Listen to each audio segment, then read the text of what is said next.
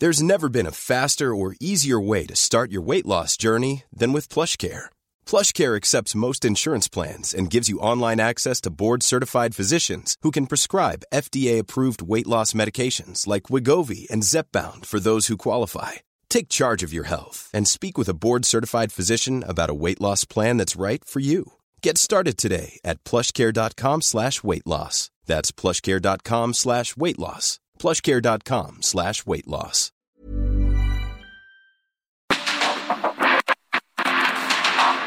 Porque el mundo actual no se entendería sin la economía, las finanzas y los negocios.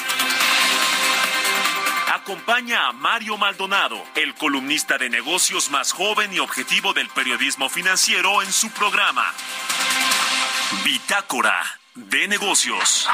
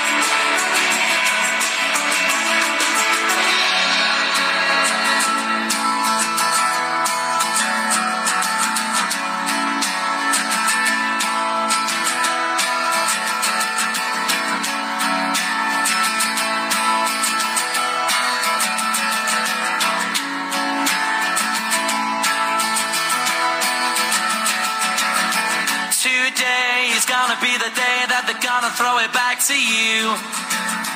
By now, you should have somehow realized what you gotta do. I don't believe that anybody feels the way I do about you now.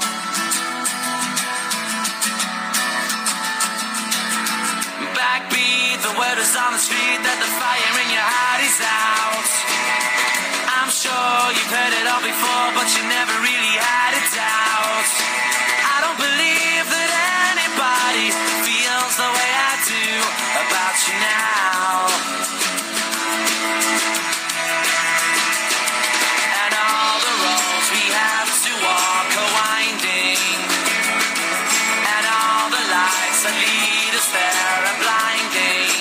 ¿Cómo están? Muy buenos días. Bienvenidos a Bitácora de Negocios. Yo soy Mario Maldonado y qué gusto me da saludarlos en este jueves, jueves 15 de junio del 2023.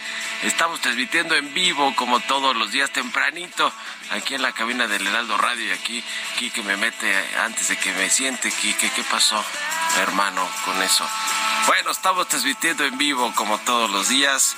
En este jueves, hoy es jueves 15 de junio de 2023. Gracias por acompañarnos tempranito como todos los días, por madrugar con nosotros en estas frecuencias del Heraldo Radio. Y comenzamos como todos los días con un poquito de música antes de entrarle a la información. Ayer habíamos hablado de esta canción a propósito de que estamos escuchando eh, canciones de artistas británicos porque ganó el Manchester City la Champions League el fin de semana pasado 1 a 0 al Inter de Milán y eh, esta canción de Oasis que se llama Wonderwall eh, pues se fue muy cantada por los integrantes del equipo del club Manchester City.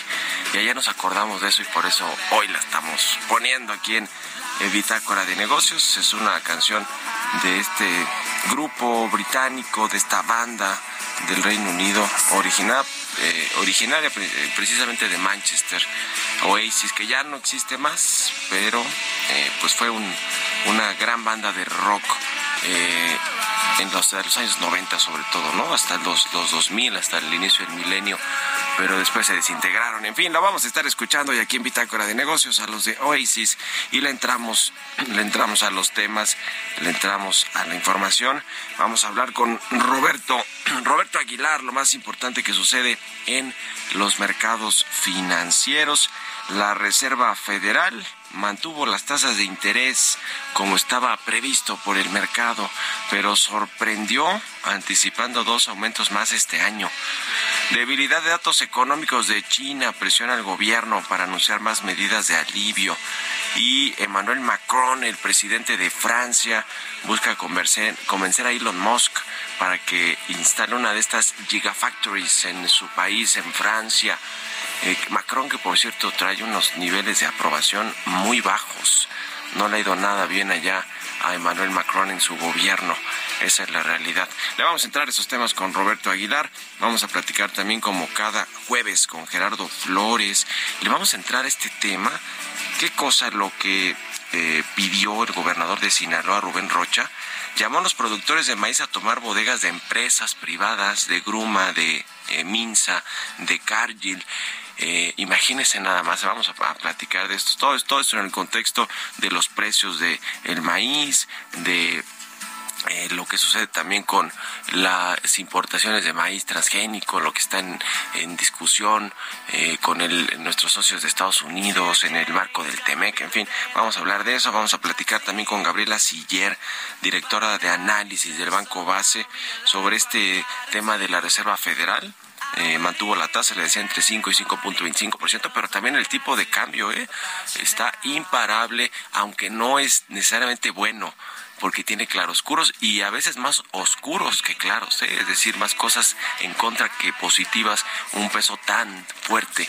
Vamos a hablar a detalle de ese asunto y vamos a platicar también con Fernanda Domínguez del INCO sobre la inteligencia artificial, eh, los temas de educación y el costo de la inacción eh, en materia educativa en nuestro país, con todo lo que ha sucedido con las reformas y el magisterio y los, eh, docentes, en fin, el tema educativo muy importante para México, pero también cómo se puede mejorar todo este asunto ya con la tecnología, pero hablando más en particular con la inteligencia artificial. Le vamos a entrar a estos temas aquí en Bitácora de Negocios, así que quédense con nosotros en este jueves, jueves 15 de junio. Vámonos al resumen de las noticias más importantes para comenzar este día con Jesús Espinos.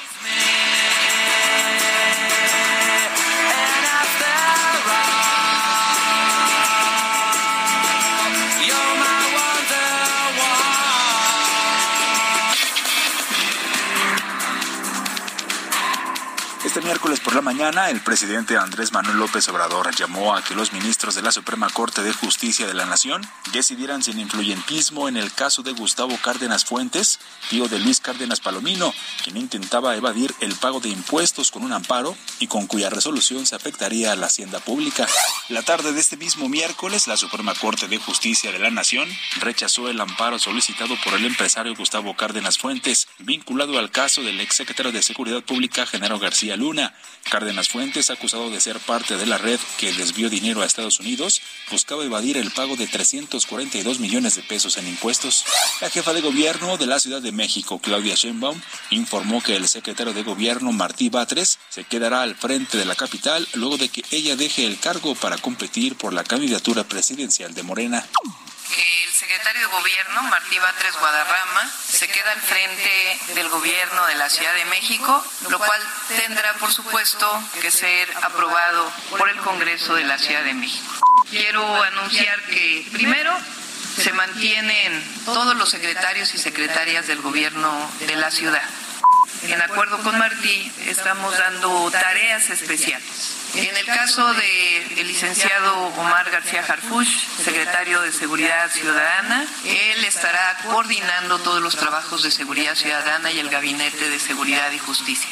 Luego de la manifestación multitudinaria realizada por productores agrícolas en el sur de Sonora, donde se movilizaron alrededor de 300 tractores por la carretera internacional México 15 y se bloqueó la caseta de cobro de fundición, el gobernador del estado Alfonso Durazo Montaño señaló que siguen en gestiones a nivel nacional para lograr apoyos adicionales al sector agrícola.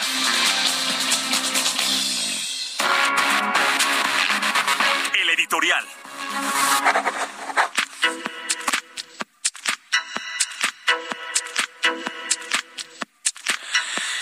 Bueno, pues eh, el tipo de cambio, el superpeso que ya está eh, muy cerca de los niveles debajo de los 17 de las 17 unidades. El tipo de cambio eh, 17.2 más o menos cerró ayer su mejor nivel desde el 2015 se encamina hay quien dice a los 16.9 es decir debajo de este piso de 17 unidades. Qué significa esto eh, pues significa no que la economía mexicana necesariamente tiene fortaleza, puede ser un indicador sí de estabilidad, eso sí, de finanzas públicas que han, eh, pues, que, que, que, no, no quiero decir que se han manejado bien, necesariamente, pero que por lo menos no ha habido desajustes, desequilibrios que preocupen a los inversionistas, a los mercados. Eh, y bueno, pues eh, con lo que ayer anunció la Reserva Federal que mantuvo las tasas de interés, pues eso también le da margen a los inversionistas eh, internacionales, extranjeros, que son finalmente estos capitales golondrinos, que donde ven buenas condiciones van a invertirse porque les generan rendimientos de corto plazo y cuando ya no ven esa buena eh, perspectiva, pues se van, se van con un botón, ¿eh? hagan de cuenta que con un botón se van el siguiente día eh, y por eso se les llama así capitales golondrinos. Entonces hoy México les paga una buena tasa de interés, mucho más grande que el 5 y 5.25% de Estados Unidos, casi el, pues más del doble, ¿no? 11.25 está la tasa de referencia del Banco de México.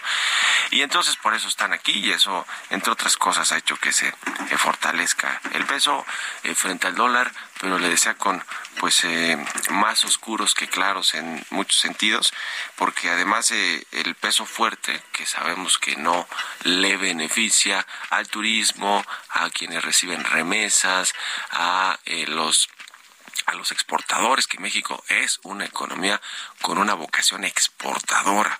A los Estados Unidos reciben menos dinero eh, por sus eh, por, sus eh, exportaciones. A quienes le benefician son las importaciones quizá algunos productos etcétera. Pero pero en general ya no es necesariamente bueno para la economía que esté el tipo de cambio tan fuerte. Y le decía el próximo gobierno de hombre o mujer quien gobierne esta, este país a partir de eh, octubre del 2024, pues va a enfrentar este asunto eh, que puede ser eh, más contraproducente que bueno para el país. Y hablando también de términos macroeconómicos de la deuda de México de en fin de muchos asuntos que tienen que ver con el tipo de cambio. Y veremos pues si no le si no le saben si no saben digamos, equilibrar o barajar todo este asunto en el próximo gobierno, pues puede generarnos hasta una crisis. En fin, en fin, es un tema que ahorita le vamos a entrar también con Roberto Aguilar en el tema de los mercados, pero sí de llamar la atención eh, que el peso pudiera encaminarse hacia los 16, noventa y tantos. ¿Ustedes qué opinan? Escríbanme en Twitter, arroba Mario Mal y en la cuenta arroba Heraldo de México. Economía y mercados. Roberto Aguilar ya está aquí en la cabina del Heraldo Radio. Mi querido Robert, buenos días. ¿Cómo estás, Mario? Me da mucho gusto saludarte a ti y a todos nuestros amigos. Fíjate que acaba de anunciarse que el Banco Central Europeo, tal y como se esperaba, subió las tasas de interés un cuarto de punto. Este estaba en línea justamente con lo que esperaba el mercado y bueno, había que esperar la reacción y sobre todo las indicaciones o pues las guías que pueda dar justamente el Banco Central Europeo sobre el resto de sus decisiones de política monetaria por lo menos del año. Hay que considerar que, bueno, Alemania está en, eh, en desaceleración, está en recesión técnica y hay otros países que pues la están pasando mal, como el caso de Francia, que ya comentaremos. Y bueno, hablando del tema de la política monetaria, allí en la Reserva Federal, pues cumplió justamente con el guion, mantuvo sus tasas de interés de referencia tal y como se esperaba, pero los miembros del comité sorprendieron a los mercados al proyectar dos alzas más de, de un cuarto de punto este año, lo que elevó los rendimientos estadounidenses a corto plazo y acabó con las apuestas sobre cualquier recorte este año. Y bueno, pues también lo que ocasionó pues es que los, las bolsas empezaran a perder desde ayer. Pareciera que hoy va a ser una jornada pues como de toma de ganancias en Asia. La atención se centró en China, donde las cifras de producción industrial y ventas minoristas no alcanzaron las previsiones del mercado y la inversión inmobiliaria y las ventas de vivienda cayeron a un ritmo más agudo en la última señal de la recuperación, o más bien de que la recuperación económica post-pandémica de China está perdiendo fuerza. En respuesta, pues China recortó en 10 puntos base su principal referencia, las tasas de interés de los préstamos a mediano plazo, dos días después de recortar los réditos a corto plazo, y el yuan tocaba su nivel más bajo en seis meses, anticipando la llegada de nuevas ayudas antes de estabilizarse ligeramente. Esto me refiero a nuevas ayudas por parte del gobierno. También te comento que ayer el presidente de la Reserva Federal, Jerome Powell, dijo que es demasiado pronto para afirmar que la inflación seguirá retrocediendo, incluso mientras los funcionarios esperan que la presión sobre los precios mantenga una tendencia al enfriamiento. Uno de los principales reguladores bancarios de Estados Unidos dijo que aunque los bancos han reforzado su liquidez tras la crisis del sector en la primavera boreal, las empresas deben permanecer alertas sobre los riesgos que se avecinan. También el presidente francés Emmanuel Macron dijo que se van a reunirse mañana con Elon Musk, la segunda vez en, un poco más de un mes, para promover a Francia como un posible destino de una de las fábricas de la firma, también como para discutir la regulación tecnológica. Francia también está coqueteando a la empresa china BYD, que es el competidor más cercano que tiene justamente Tesla. Y luego el tipo de cambio, Mario, fíjate, está cotizando en estos momentos en 17.17. También el tipo de cambio se regresó un poquito, se apreció eh, el dólar en el mundo y bueno, pero ayer marcó el tipo de cambio, Mario, un mínimo de 17.08, como decías justamente en tu editorial, pues más cercano a los 17 pesos ya, pero eh, también lo que dicen los expertos es que tendría que tomar un respiro antes de, de, llegar a esta barrera psicológica de los 17 pesos por dólar. Pues el, ese es el asunto que no nos beneficia necesariamente, ¿no, Robert?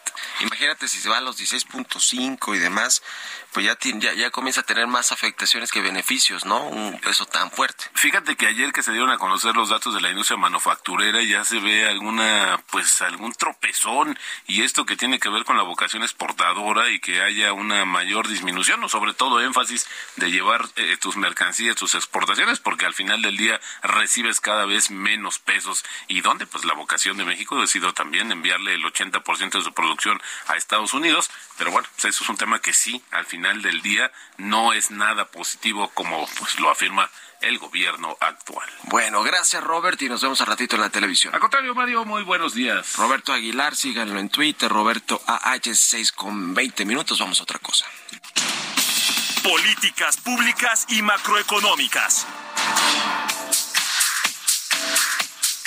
Bueno, como todos los jueves está con nosotros Gerardo Flores, él es economista especializado en temas de análisis de políticas públicas. ¿Cómo estás, mi querido Gerardo? Muy buenos días. Muy buenos días, querido Mario. Muy bien, muchas gracias. Andas en Chihuahua, ¿verdad? En lo de, en el evento de la CIR de la Cámara de Radio y Televisión. Sí, por acá andamos. Justamente ayer, ayer fue la inauguración y hubo varias, este, varias mesas, digamos, de trabajo y y pues por acá hemos estado. Y hablando de estados del norte del país, queremos platicar contigo, pues estos, eh, estas solicitudes que hizo el eh, gobernador de Sinaloa, Rubén Rocha, que le pidió a los productores de maíz que vayan a tomar eh, instalaciones de empresas como Gruma, Minsa, Cargill, donde se ubiquen, pues por todo este asunto de los precios del maíz, el acopio, de las cosechas eh, de los grupos industriales y se da además en el contexto de Estados Unidos, ¿no? El, esta, el tema de la importación, de la prohibición de importación de maíz transgénico. ¿Qué cosa lo que solicita el, gober el gobernador morenista Rubén Rocha, ¿no? A los productores. Sí, sin duda, eh, y lamentablemente es el reflejo de eh, políticas públicas mal diseñadas, mal, eh, digamos, mal fundamentadas, que tienen una, generalmente una motivación más política que económica y que en este caso, pues, lo que estamos viendo es que, pues, al tratarse de un sector altamente sensible desde el punto de vista social, económico, pero también político, pues pues se, estamos viendo la consecuencia de haber eh, digamos hecho una planeación deficiente y un, un manejo de expectativas eh, inadecuado no porque pues lamentablemente el presidente de la república ha prometido este, precios de garantía de ciertos niveles eh, que generan expectativas entre los productores de maíz. Y pues lo que estamos viendo es que pues, lo que lo que ocurre es que los precios internacionales del maíz están eh, digamos han estado bajando eh, y digamos estuvieron en un pico pues, como consecuencia de todo este problema de la pandemia y la disrupción de los mercados que hubo posteriormente pero se ve que están encontrando su nivel digamos, mm, su nivel promedio histórico. Todavía no, no llega a los niveles que, hubo entre 2014 y 2020, por ejemplo. Y pues las compañías este como Gruma, como Minsa, como Cargill, eh, pues, lo que están haciendo es, pues ellos salen a comprar eh, grano, pues a los precios que ellos están viendo en los mercados internacionales, claro, tomando en cuenta costos de comercialización en el interior del mercado mexicano, pero aún así resulta en un precio menor al que el gobierno había manejado como expectativa y pues eso obviamente eh, pues le genera presiones y, molestia entre los productores, ¿no? Y pues lamentablemente estamos viendo que la única salida que hay es de un gobernador con una ocurrencia que, que está proponiendo que los productores vayan y tomen las bodegas de estas empresas, ¿no? Me parece algo bastante preocupante porque tienes a una autoridad alentando este tipo de, de movimientos pues que pues que lo único que van a hacer es generar eh, señales de incertidumbre, de, inestabilidad de los mercados en México y, yo creo que el, pues esta administración no está para jugar con eso, ¿no? No, no, para nada. Es eh, eh, un tema que, con lo que hemos visto con el Grupo México y Ferrosur y la REA y esta expropiación, pues casi, casi que eh, el Estado de Derecho y la certidumbre jurídica para las empresas, pues queda en entredicho, ¿no? Ese es el problema. Ese es el problema y luego tienes, te digo, es parte, es, todo esto es consecuencia de una, de una planeación o un mal manejo de políticas públicas porque coincide con la desaparición de la financiera rural, ¿no? Y entonces también se sienten eh, los productores pues en el abandono porque pues traen la incertidumbre de cómo van a poder ellos hacer frente a sus eh, compromisos financieros cuando no tienen eh, digamos el andamiaje del Estado. con el que contaban pues hasta hace unos años, ¿no? Sí. Bueno, pues gracias Gerardo, un abrazo y muy buenos días. Un abrazo Mario, buenos días. Gerardo Flores en Twitter, Gerardo Flores R, vámonos a la pausa, regresamos. En un momento continuamos con la información más relevante del mundo financiero en Bitácora de Negocios con Mario Maldonado. Regresamos.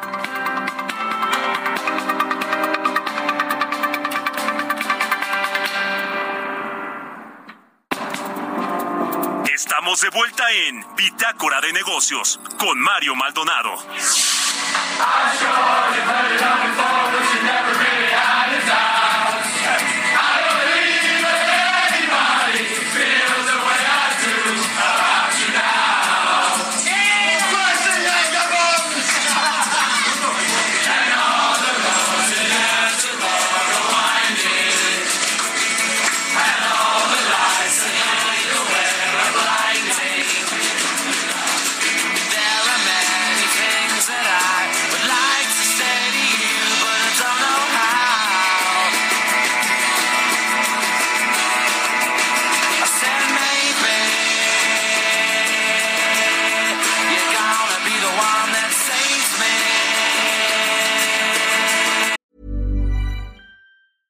I'm Sandra, and I'm just the professional your small business was looking for. But you didn't hire me because you didn't use LinkedIn jobs. LinkedIn has professionals you can't find anywhere else, including those who aren't actively looking for a new job but might be open to the perfect role, like me.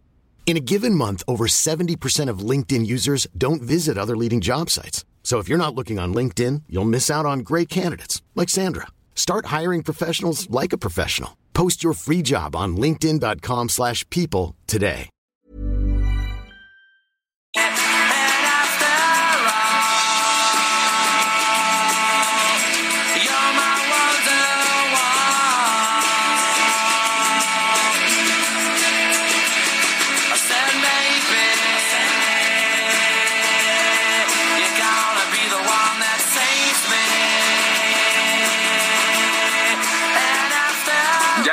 De regreso aquí en Bitácora de Negocios. Son las 6 de la mañana con 31 minutos, tiempo del centro de México.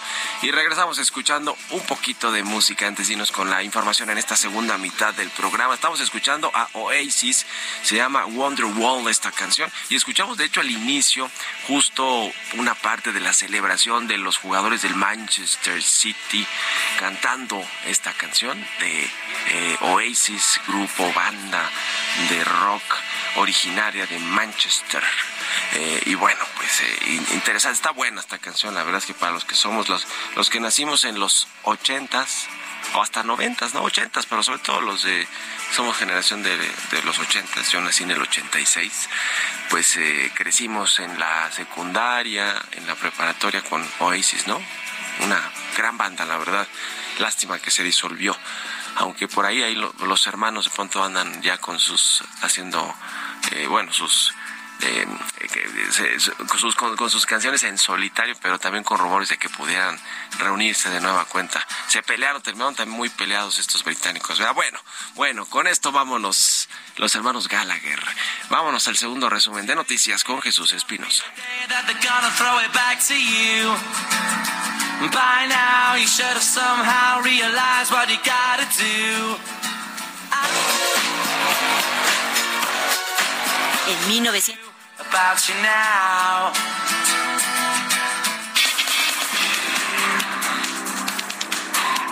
Este miércoles 14 de junio se llevó a cabo la inauguración de la edición 96 de la Convención de Radio y Televisión. Ante esto, Adrián Laris, director del Heraldo Radio, envió un mensaje con motivo de este evento celebrado en Chihuahua. Señaló que la entidad, encabezada por Maru Campos, no solo se caracteriza por su empuje y hospitalidad, sino por ser una entidad donde hay certeza jurídica, apoyo a la generación de empleos y apoyo a las instituciones.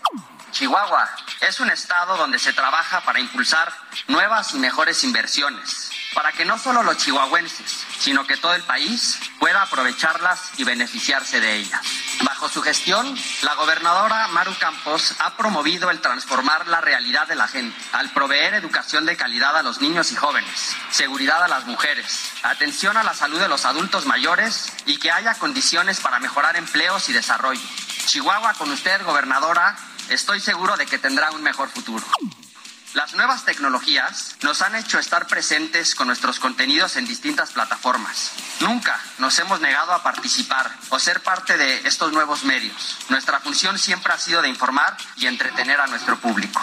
De acuerdo con un informe, México y Guatemala siguieron siendo los principales receptores de remesas durante el 2022, con 58.400 millones y 18.000 millones de dólares respectivamente, y un crecimiento en ambos casos de dos dígitos año por año. El coordinador general de política y gobierno de la presidencia de la República, Rabindranath Salazar, confirmó este miércoles que sí dejará el equipo del presidente López Obrador para buscar la candidatura de Morena para la gubernatura de Morelos. Entrevista.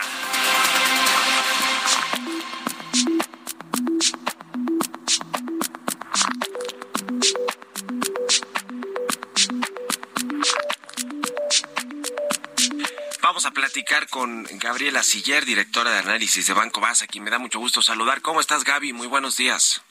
Muy buenos días, Mario. ¿Cómo estás tú? Todo bien, muchas gracias por estar aquí en el programa. Ayer la Reserva Federal dejó en eh, 5 y 5.25% la tasa de interés, más o menos era lo que se esperaba, ¿no? En, el mercado, probablemente en julio sí. venga un aumento. ¿Esto qué significa para México, para el tipo de cambio, para lo que va a hacer el Banco de México en sus próximas reuniones de política monetaria? Cuéntanos un poquito del el análisis, Gaby. Pues el Banco de México ha dicho que va a mantener en el nivel actual 11.25% su tasa de interés por un periodo prolongado, entonces yo creo que, que así lo va a hacer, inclusive para México se empieza a hablar de recortes a la tasa, yo creo que pues es muy temprano todavía para eso porque la inflación sigue estando muy por encima del objetivo.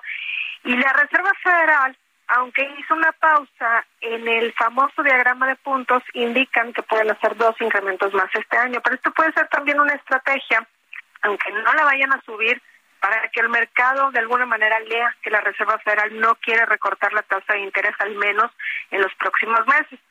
Y bueno, como que el mercado ayer lo tomó así como que a ver cómo lo tomamos. Esto es restrictivo, esto es dovish o cómo. Y finalmente el tipo de cambio vimos que se apreció de manera significativa el peso hacia niveles de 17.07 pesos por dólar, alcanzando ya pues niveles casi del 2015. Y esto tiene que ver con dos cosas, más allá de que si la Fed ayer mantuvo o no su, su tasa de interés, porque esto ya era esperado, pero hay mucha liquidez a nivel global. La Reserva Federal pues no ha retirado tanta liquidez de la economía, había empezado a hacerlo, pero con el problema bancario que se suscitó en marzo, otra vez volvió a inyectar liquidez.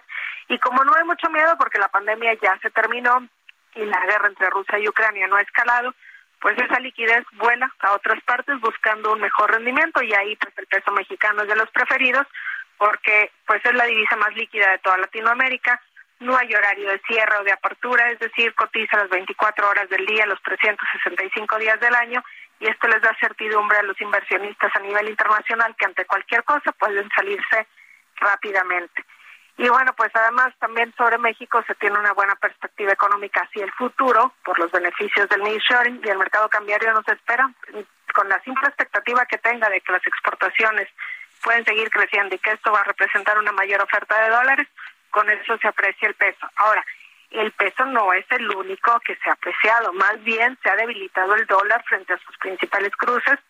Vemos también, por ejemplo, el peso colombiano que se ha apreciado de manera significativa y otras divisas. Entonces, el peso es otro más que se ha visto eh, iba a decir beneficiado, pero en realidad ya los niveles que estamos viendo ahorita de tipo de cambio terminan afectando a la economía mexicana por los receptores de remesas que han perdido poder adquisitivo y los exportadores también que están sufriendo ahorita con estos niveles de tipo de cambio. Esos son eh, de los claroscuros, hablábamos de eso hace ratito con Roberto Aguilar. Eh, hoy, ¿cómo está el tipo de cambio y hacia dónde se podría perfilar con un 16.90 eh, probablemente en los próximos días, aunque podría haber también un rebote más bien hacia, hacia arriba antes de, de romper este piso de los, de los 17. hoy, hoy, ¿cómo está el tipo de cambio? ¿Le dirías que en porcentajes le beneficia más eh, que lo que le perjudica o al revés le perjudica más que lo que beneficia a la economía mexicana en general, Gaby? Yo creo que ya termina afectándole ahorita a la economía mexicana. Un nivel como estamos ahorita alrededor de 17, 20 el tipo de cambio ayuda a la inflación porque obviamente baja los precios de las mercancías importadas, pero no era por ese lado en donde estábamos viendo presiones inflacionarias. Por otra parte, también ayuda a las finanzas públicas de manera marginal, porque ya ves que en las finanzas públicas pues hay una parte en donde pues el petróleo se cotiza en dólares, ¿no? Y entonces ahí le afecta, pero por el otro lado pues está la deuda externa y entonces ahí al pagar una menor cantidad de pesos por cada dólar, pues le beneficia. Sin embargo, para las exportaciones esto en el mediano y en el largo plazo puede resultar ser bastante negativo, sobre todo porque ahorita pues no hay forma como los exportadores puedan ajustarse tan rápidamente a una disminución del 12% en el tipo de cambio, que es visto pues como si su precio se hubiera disminuido en esa magnitud 12%. Entonces, bajan los márgenes, al bajar los márgenes, pues seguramente van a disminuir el ritmo de contratación de personal o van a ser menos proyectos de inversión y en el largo plazo, una vez que los precios ya se ajusten a este nuevo tipo de cambio, porque no se ve que se vaya a depreciar de manera significativa en el mediano plazo, más que a lo mejor un rebote si todo sigue igual, eh, pues entonces estos nuevos precios ya serán menos competitivos a nivel internacional. y ahí es donde las exportaciones mexicanas pues pueden terminar sufriendo y con esto también el crecimiento económico, la creación de empleo, etcétera. Yo creo que estos niveles, sobre todo porque se ha apreciado muy rápido el peso, terminan afectando a la economía mexicana. ¿Hacia dónde va el tipo de cambio? Pues todo parece indicar que quiere dirigirse a los niveles que comentaste ahorita, 16.80, 16.90, que son niveles no vistos desde el 2015. Es decir, como si pues ya el mercado quitó todo este miedo que se generó durante muchos años durante por varias cosas, ¿no? Lo de Trump, lo de la caída en los precios del petróleo, la pandemia del coronavirus, Brexit y un montón de cosas que se acumularon, porque también hay que recordar que el peso mexicano se sube por el elevador, se sube muy rápidamente y se baja por las escaleras, se va bajando de manera eventual, pero luego van pasando diferentes cosas y esto es lo que sucedió entre el 2015 y el 2020, terminando con la pandemia del coronavirus. Los niveles que estamos viendo ahorita entonces no son tampoco raros. Si nosotros aplicamos un ejercicio de paridad de poder de compra, que es lo que típicamente se utiliza para calcular tipos de cambio de equilibrio, pues está alrededor de los 16 pesos por dólar. Entonces, más bien hacia allá pudiera dirigirse en el largo plazo, pero lo ideal hubiera sido obviamente como que pues despacito, ¿no? No así de rápido porque así termina afectando a la economía mexicana. Ese es el asunto. Entonces, eh, el Banco de México, por lo que ya hemos escuchado de la propia gobernadora, eh, Victoria Rodríguez, no se prevé que le mueva la tasa de interés de aquí hasta el final del año, pero pueden pasar cosas en el camino, ¿no? Que sí le permita o, o, que lo, lleve a tener que subirle otro poquito o en una de esas ya hacia el final del año conforme la trayectoria de la inflación siga a la baja pudiera bajar reducir tasas bajar tasas o, o, qué crees que pudiera suceder eh, con el banco hay diferentes escenarios. Yo creo que ahorita el más probable aunque la Reserva Federal llegara a subir dos veces más su tasa de interés el Banco de México creo que pudiera mantener la tasa y hacer un recorte de 25 puntos base hacia el cierre del año esto como para ir ajustando ya y regresar la tasa de interés a su nivel de equilibrio siempre y cuando la inflación pues siga con su trayectoria descendente, eh, cerrando este año a lo mejor en un nivel alrededor del 5%. Sin embargo, si la Fed sigue siendo agresiva después de esta pausa y hace más de dos incrementos o incrementos más allá de 25 puntos base, creo que el Banco de México se vería de alguna manera obligado a subir en 25 puntos base más su tasa de interés. No por el tipo de cambio, porque en realidad aunque el peso se depreciara un poco, supongamos que si la Fed hiciera cuatro incrementos, digamos a exagerarlo, ¿no? De 25 puntos base, que no creo que esto vaya a suceder, pues a lo mejor el tipo de cambio en México subiría hacia los 17.90 pesos por dólar. Eso no le afecta a la inflación, pero el canal de las expectativas es muy importante para México y yo creo que sí generaría ruido que la gente escuchara que en Estados Unidos se sigue subiendo la tasa de interés, en México no, y entonces de ahí se pudieran generar presiones inflacionarias por las expectativas, que los negocios empezaron a subir los precios pensando que en México a lo mejor ya no se está combatiendo tan eficientemente la inflación.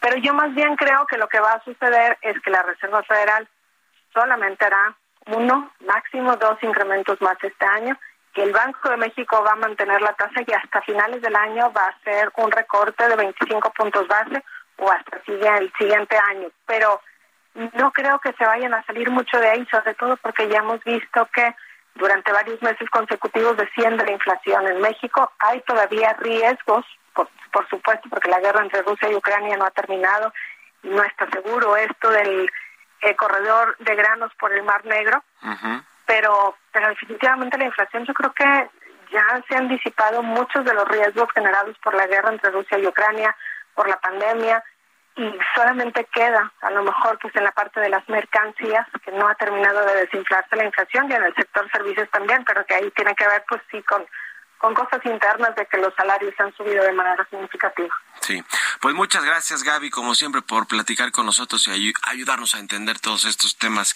financieros. Gracias y muy buenos días. Muchas gracias a ti, Mario. Bonito día. Hasta, luego. Es Gabriela Siller, directora de análisis de Banco Base. Seis con cuarenta y cinco minutos. Vamos con las historias empresariales. Historias empresariales.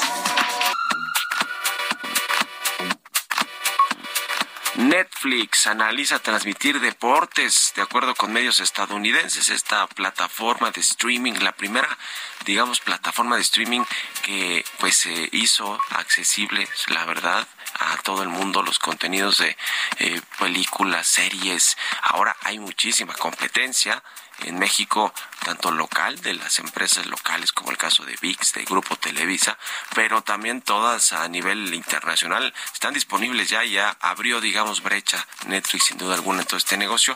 Ahora planea transmitir deportes en directo así como lo hace HBO con la Champions League y muchas otras eh, cadenas de, eh, de televisión en el mundo que compran los derechos de las ligas, de todo tipo de deportes y los transmiten en vivo y solamente se pueden ver por, esa, por esos eh, canales, por esas plataformas. Bueno, Netflix ahora quiere entrarle a este tema. Vamos a escuchar esta pieza que preparó mi compañera Giovanna Torres.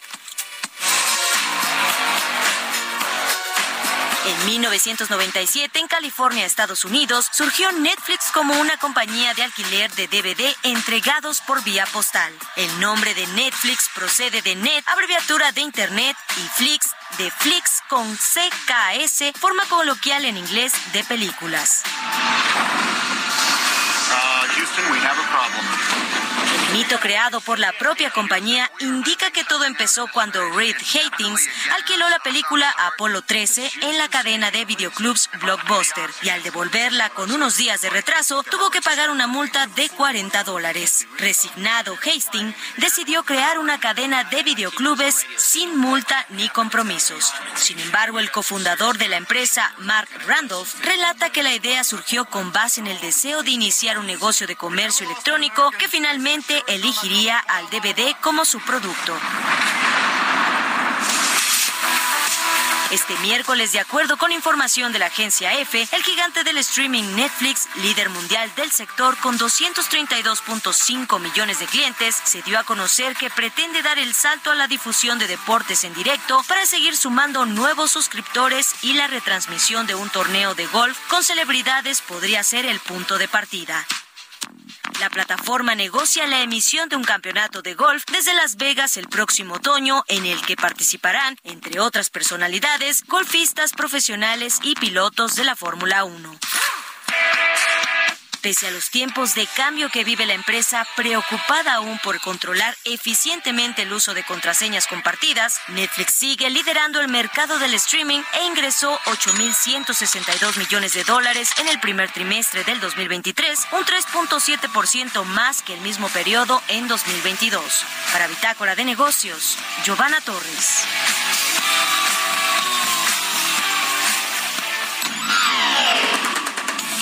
Mario Maldonado en Bitácora de Negocios.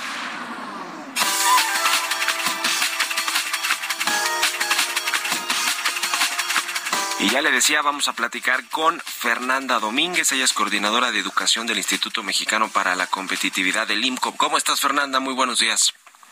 Hola, Mario, buenos días, gracias por la invitación. Igualmente, gracias a ti por estar aquí con nosotros.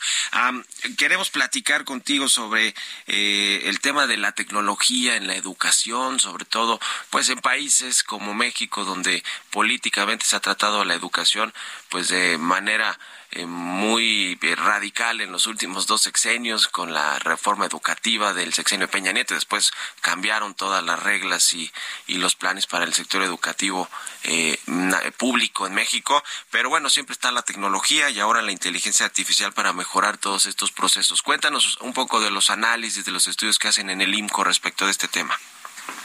Pues sí, claro que sí.